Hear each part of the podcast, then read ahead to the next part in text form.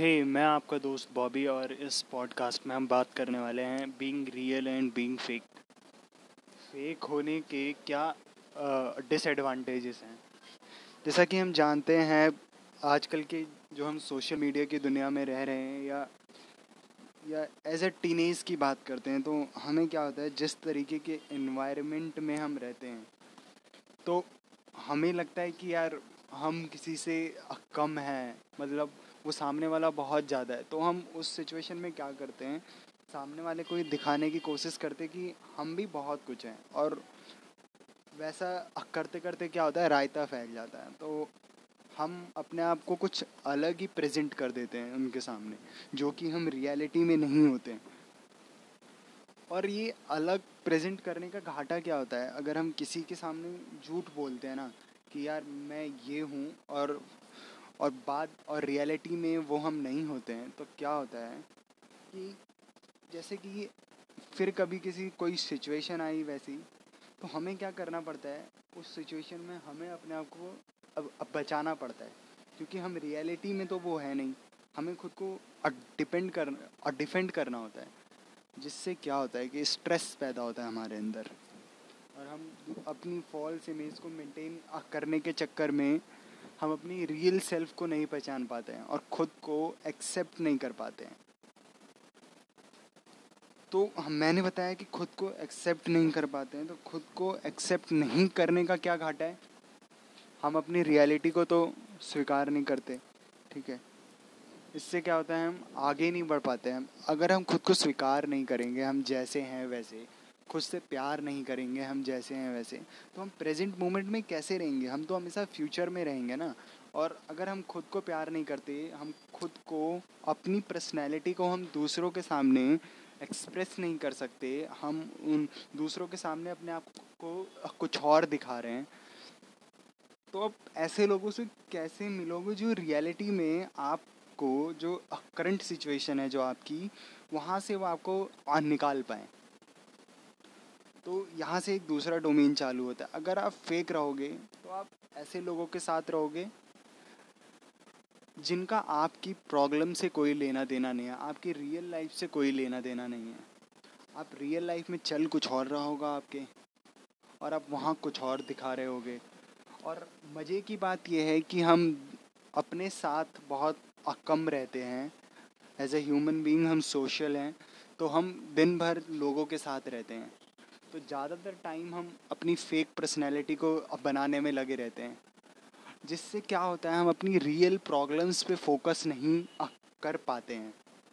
इससे क्या होता है कि सालों बाद जब जो वो फेक पीपल्स होते हैं, चले ही जाने हैं, क्योंकि रह ही नहीं सकते वो आपके साथ, क्योंकि फेक चीज़ कभी रहती ही नहीं है साथ में।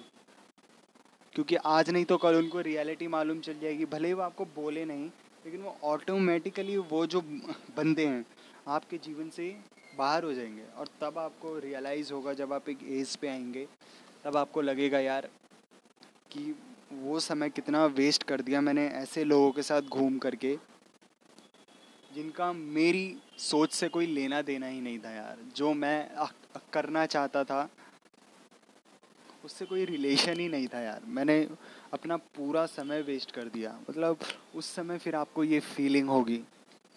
सो so, और और अपनी फेक पर्सनैलिटी दिखाने का सबसे बड़ा डिसएडवांटेज तो यही है कि आप अपनी रियल लाइफ में काम नहीं कर पाएँगे यार।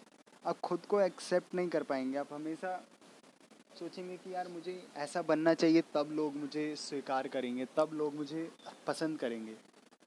बट इन रियलिटी क्या होता है, जो फेक पीपल होते हैं ना, वो थोड़ी देर के लिए तो दिख जाते हैं कि यार, चलो, क्या बात है यार, ये ये काम करता है और ये ऐसा है, इसे ये आता है, उसे वो आता है।